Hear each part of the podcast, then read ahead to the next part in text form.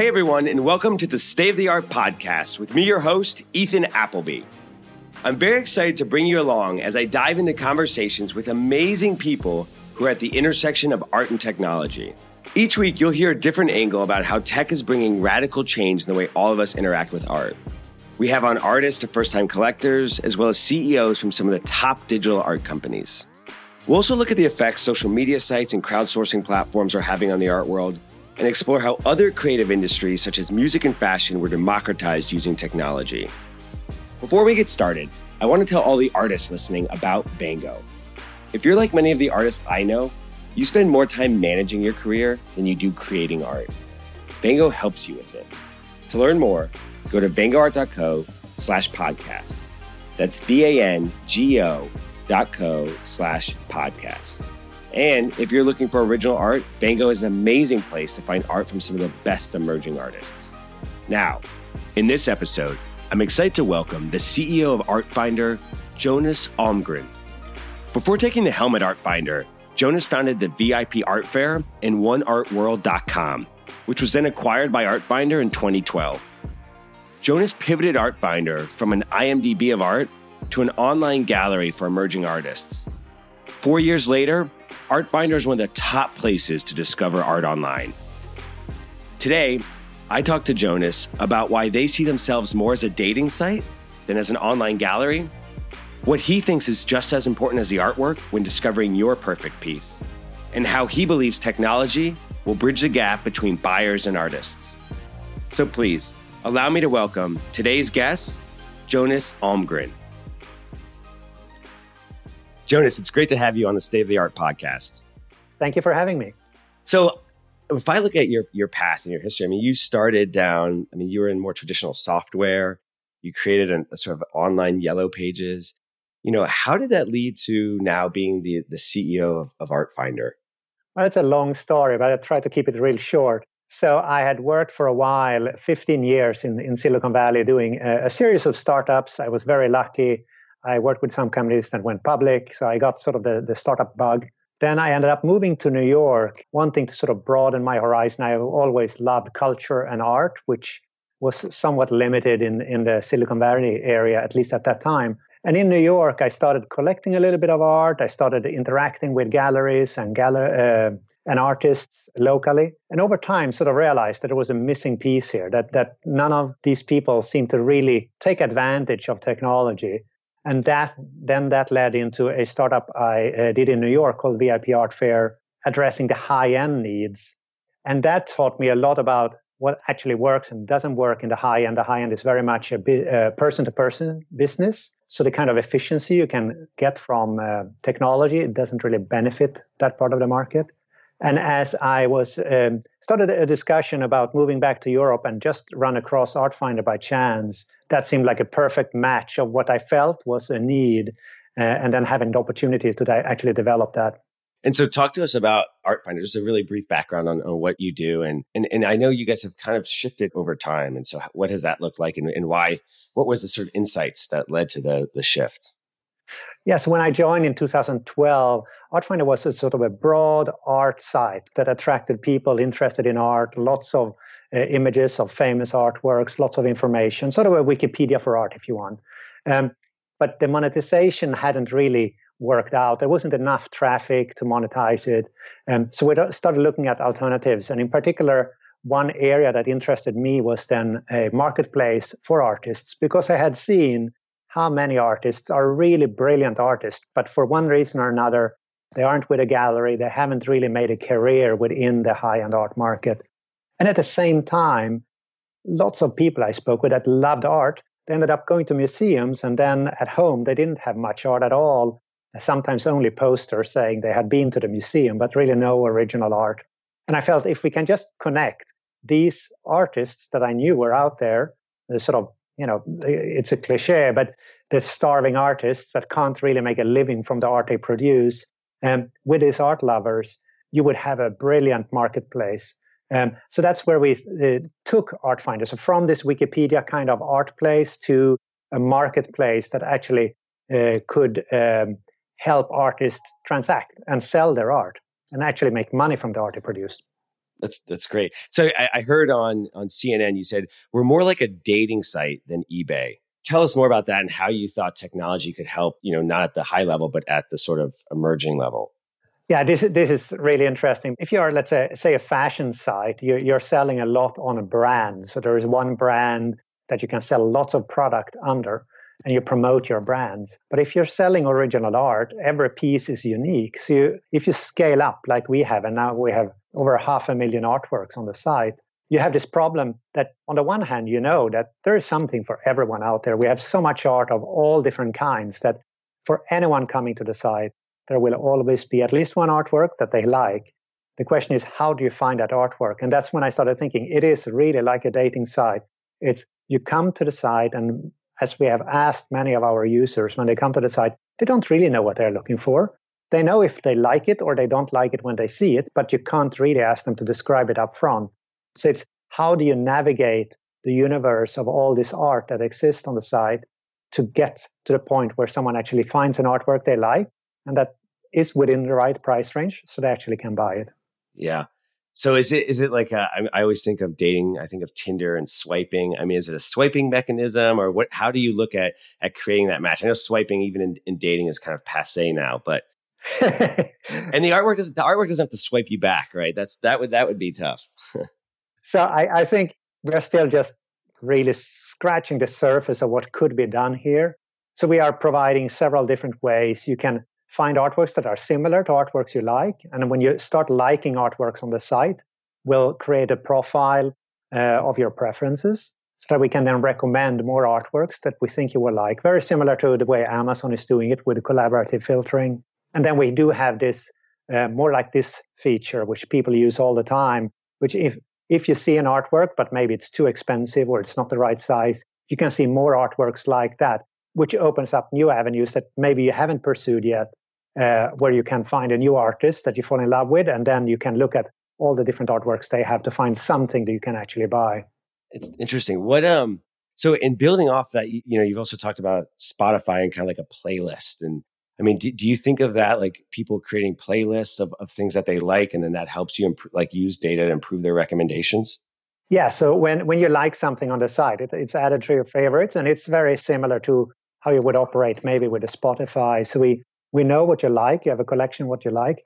And the problem is, of course, that even if you like something, you might not have the money to buy it, or it might not fit for your home. So liking art and buying art is not quite the same thing. But we can certainly use that and leverage that throughout the product to really create a personal experience. And you know, this is again just we, I think we are the beginning of what can be done in terms of uh, personalizing the site, making it feel like it's the right site for you, because everyone's taste is so different that if you try to build one site that recommends art, you become like a gallery. You're very authoritative. You say, this is the art you should buy.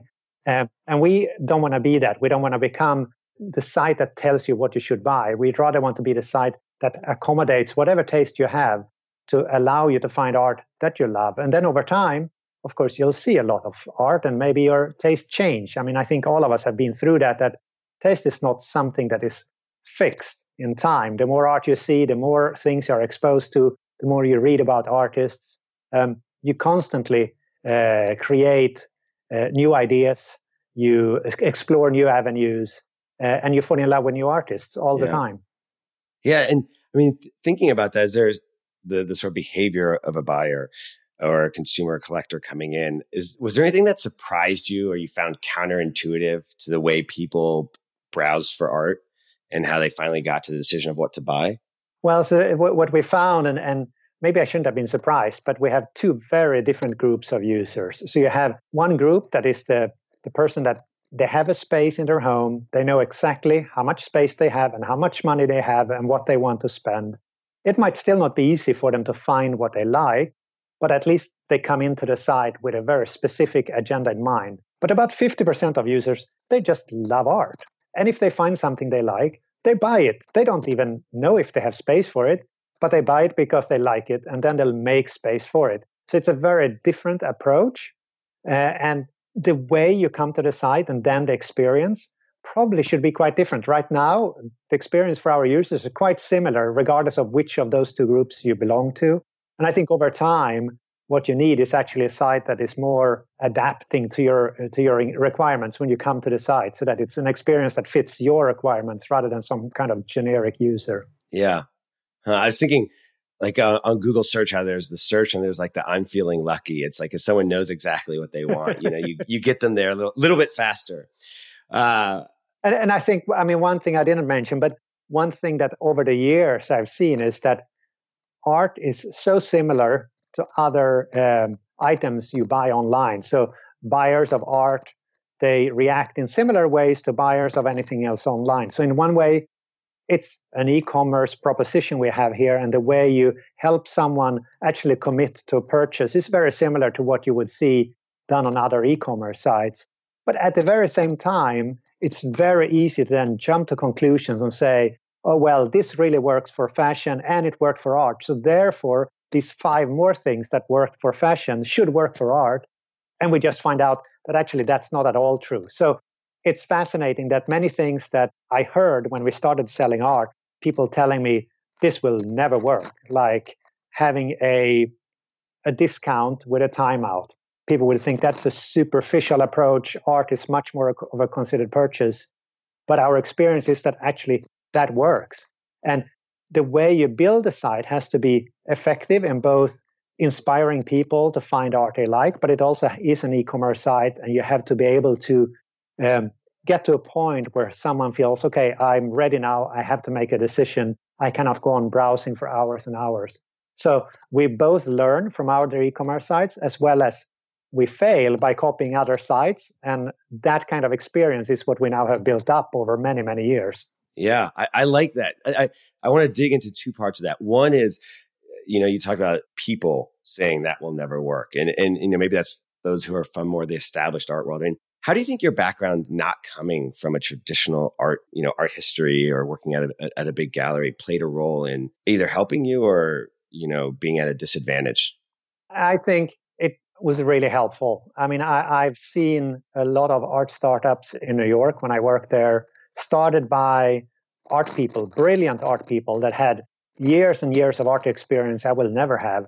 Um, but knowing art and starting a company is quite different. And especially when you try to start a company that actually makes money at some point, you really need to approach it objectively and you cannot go at it saying, this is good art, this is bad art, these are good artists, these are bad artists, this is how we want to sell it. These are the kind of collectors we want to uh, um, attract.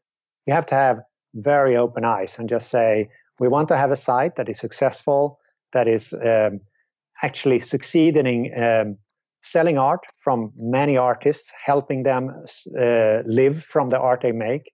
Um, and you kind of have to throw out all your preconceived notions of what should and should not work. And you just got to try it with a, with a, have a very open mind and try things half of them, or probably more, nine out of 10 will probably fail. But then you will find that one out of 10 that really will be successful way forward that will bring you a little further along. Yeah.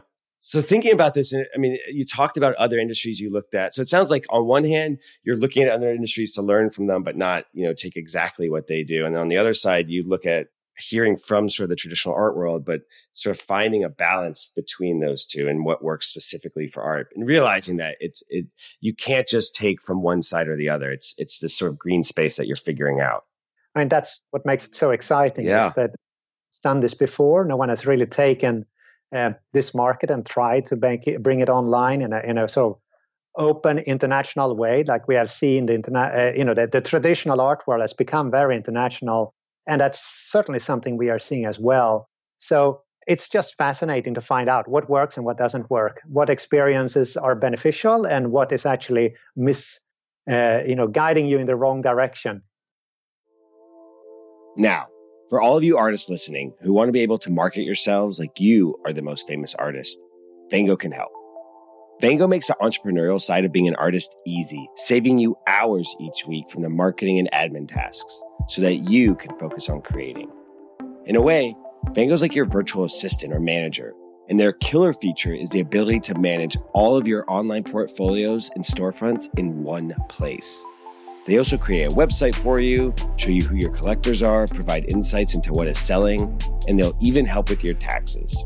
So, if you're an artist who wants to spend time doing what you love, go to vangoart.co slash podcast to learn more. That's V A N G O A R T dot co slash podcast. And now back to the episode. So I recently talked with one of your employees, Emma, and Emma was not a person, but rather a, a bot on Twitter that helped me find recommendations using an image that I had seen online to an art piece I could buy through Artfinder. Tell us about that. I love that intersection of art and, art and tech. That's this is fun, and this is uh, you know we got to try out different things. And, yeah. and uh, social media is really important when it comes to just exploring art. Maybe not buying art, but exploring and learning about art.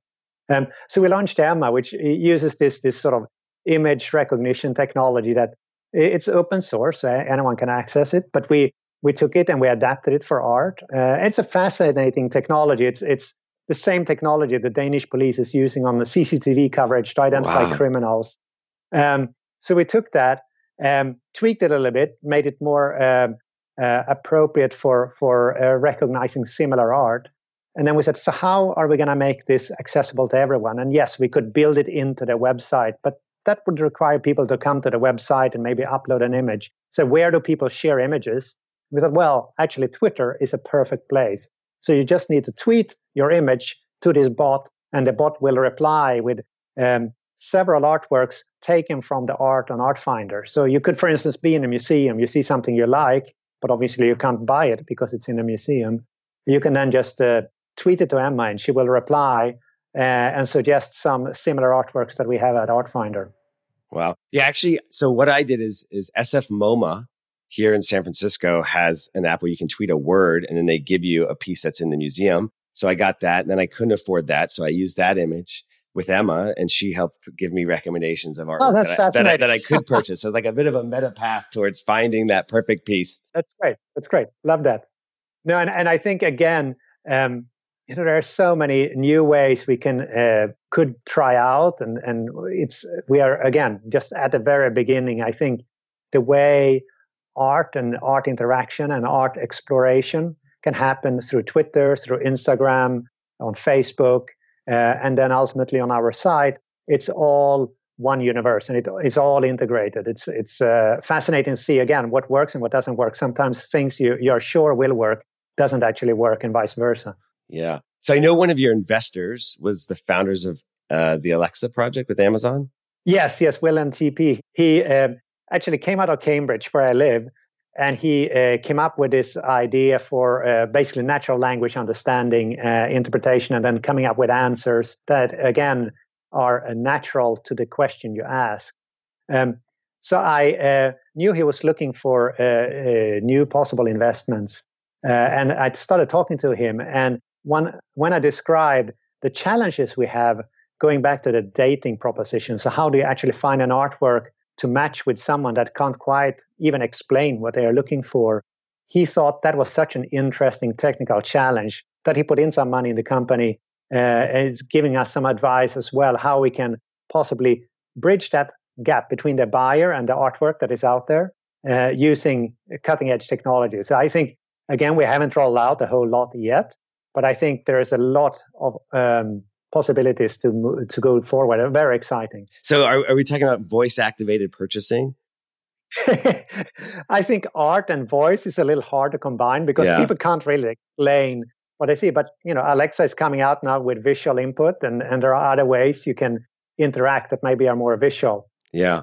Or you know, if you have people over and they ask about this piece and you don't remember, you could ask Alexa to tell the story about the artist. That's true. That's true. That could work as well. And and we always say that the story is just as important as the artwork itself. And it's one of the things that people appreciate when they buy original art is that it isn't just an object, it comes with a story. And it's so important that you can interact directly with artists, that you can actually ask questions. And then when you have friends over and they ask about your artwork, uh, you know, it's not just a pretty piece on the wall. It's something that has a story and a background and probably resonates with you. And probably that was part of the reason why you bought it as well.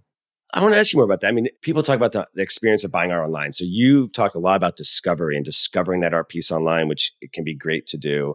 You know, but then there's sort of the notion of the experience of, of offline, but also the story. And I find, you know, when I go to a gallery, you don't meet the artist and you know you don't you don't even you don't get to hear from them there might be a little bio about them i mean how can technology help with uh, hearing or knowing the story of the artist well i think there are two parts to that. One, one is we do allow our customers to speak directly with artists so we th- because we think it's so important.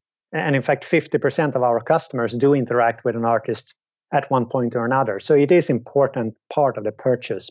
But i think what galleries do that is harder to do online is they also uh, basically create a, a, sales pitch around the artwork and around the story because ultimately a gallerist is a salesperson an artist might not be a great salesperson so if you connect the artist directly with a buyer he might he or she might not be able to maybe describe the story in a way that is compelling to the buyer even if the story is there uh, and i've seen this myself doing artist studio visits together with gallerists, where basically the gallerist had to step in and clarify the story the artist is trying to tell. Um, so I, I, think that is a challenge we have. Uh, but we we have a great support team, and if uh, you know our artists are struggling, especially if their first language might not be English, then we help them out in in creating uh, compelling stories around both their own background uh, and also about art they they put on the side amazing. I, you know, you talked about using social to just give people exposure with Emma, but also Instagram has really emerged as a platform to sort of discover artists. And I think in part is because of that story and, you know, video Insta stories, and you can learn a bit more and, and see a bit more about who the artist is. Yeah, I think uh, Instagram, interestingly, was what made a, uh, the high end art world more receptive to actually going online. And up to that point, and this is many years ago now, but when I was in New York and you went to a gallery and you said, you know, you should put your art online, it was like, oh no, that will really create problems. We don't really want the art to be online. And suddenly through Instagram, galleries realized not only is it okay to showcase art and inspire people online, and, but it was also a way for them to find new artists, maybe artists they wanted to recruit. Uh, and I think that is a universe that now has expanded greatly not just through Instagram, but through sites like Artfinder and other sites out there that showcase artists. And yeah. there's a new way for an artist to maybe pick be picked up by a gallery. So, talking about galleries, what what do you think the future of, of the gallery is, and how? What's the connection between the online and offline world? So, I think galleries still clearly has a place. I think they are their world is changing rapidly, but not so much because uh, of the online change, but because of art fairs. So lots of galleries are either shrinking their physical space or completely abandoning a physical space, and they basically become traveling salespeople traveling from art fair to art fair. But I still think because you need someone to interact with these high end buyers in person because they're not wanting to buy necessarily online. They want to speak with someone, they want someone to explain the background of the artist and so forth and someone they can trust. So I think their space will still be there at the price point where it makes sense to have a personal interaction with a buyer when you do a sales pitch in person, when you actually meet. Um, but the feeding of uh, the, the creation of the of the market that then feeds new artists into this high end system that is i think completely changing and it used to be only by invitation you had to know the right person. You have to be at the right time, at the right place, at the right party. And then you got introduced and maybe picked up by a gallery. That has now become dramatically democratized. And suddenly, as an artist, regardless of where you, where you are, you have a chance to be seen, which wasn't really the case at all before. So, shifting gears a little bit, thinking of uh, how how technology will affect the creation of art you know, they always say that artists use the medium of the day. And well, today a lot of that is digital and we're talking about online. Do you think that more and more artists will use technology to create art? And do you think eventually it will be 100% created digitally? I, I don't think 100% will ever be created digitally. And, and I think, you know, you can look back, um, you know, decades and look at the early video artists and so forth. And there are lots of brilliant video artists and film artists and so forth. And they have created new uh, segments of the art world, but that has not meant, even though at times people say, oh, painting is dying, it's never died. And uh, certainly, if we speak with our customers, a lot of them appreciate the fact that a painting is handmade, You can see the hand of the artist in the artwork. So, yes, we sell digital art as well, and it sells well. But a lot of customers still want to see an actual handmade piece of art, whether it's a sculpture, an oil painting, or maybe a woodcut print. Um, they like the fact that they can see the, the artist's hand in the artwork they buy. Yeah, completely agree.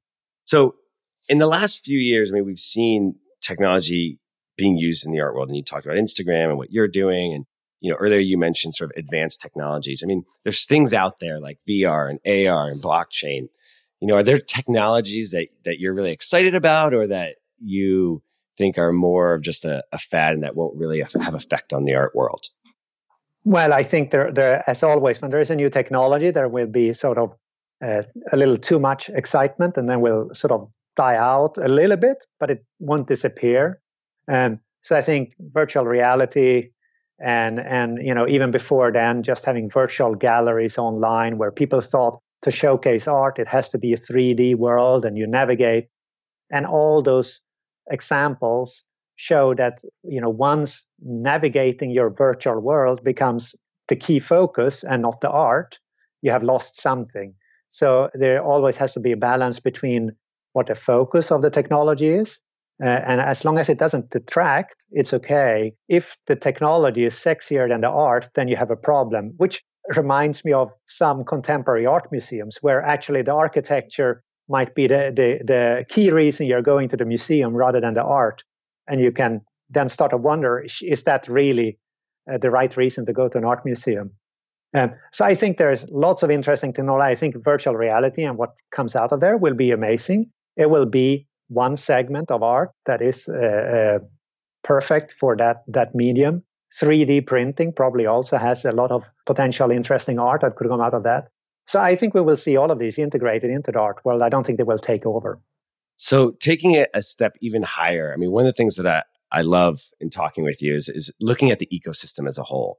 You know, I mean, are there things, and you, we talked about sort of this being still a green space and you guys are absolutely on the forefront of, of selling online. You know, what's your sort of 10 year vision or, or what do you want to see happen in the ecosystem over the next 10 years to really make something, you know, art something that everybody participates in?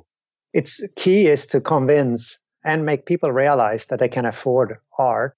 I think that together with a overall consumer interest in more handmade and unique goods and including fashion and what you buy for your home. People love the fact that they can buy something local from a, from a craftspeople or artists. And a lot what's holding people back right now is that they think original art is very, very expensive because that's what they read in a newspaper. So I think this market is on the cusp of exploding, but it hasn't opened up yet.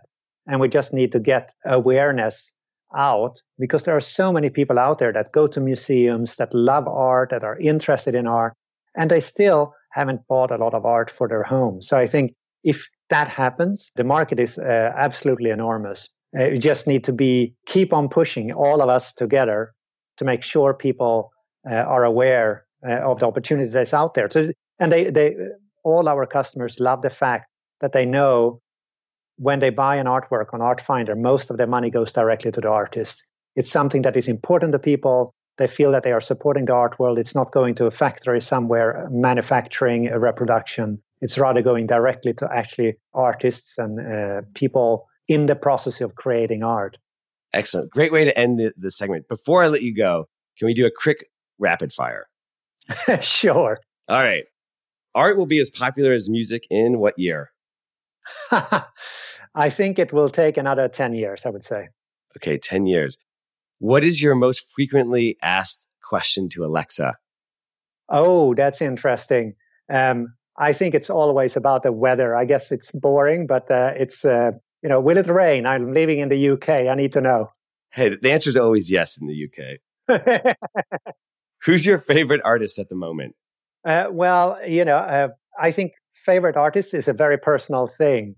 Um, and my favorite artists are not living artists or it's artists in the past. So one artist that really changed my view of, of art history was uh, Turner. When I went to the museum in Stockholm and I saw someone who is washed out uh, water paintings that w- just was 100% light it was just amazing. And it was one of those sort of pivotal moments in in me getting interested in art and starting to look more uh, at. And then, of course, I like a lot more contemporary art as well. But that was one of these artists that really changed my my view of art.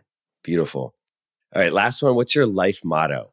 Well, that's a tough one. Um, I think it's it's about taking risks and not being afraid of taking risks.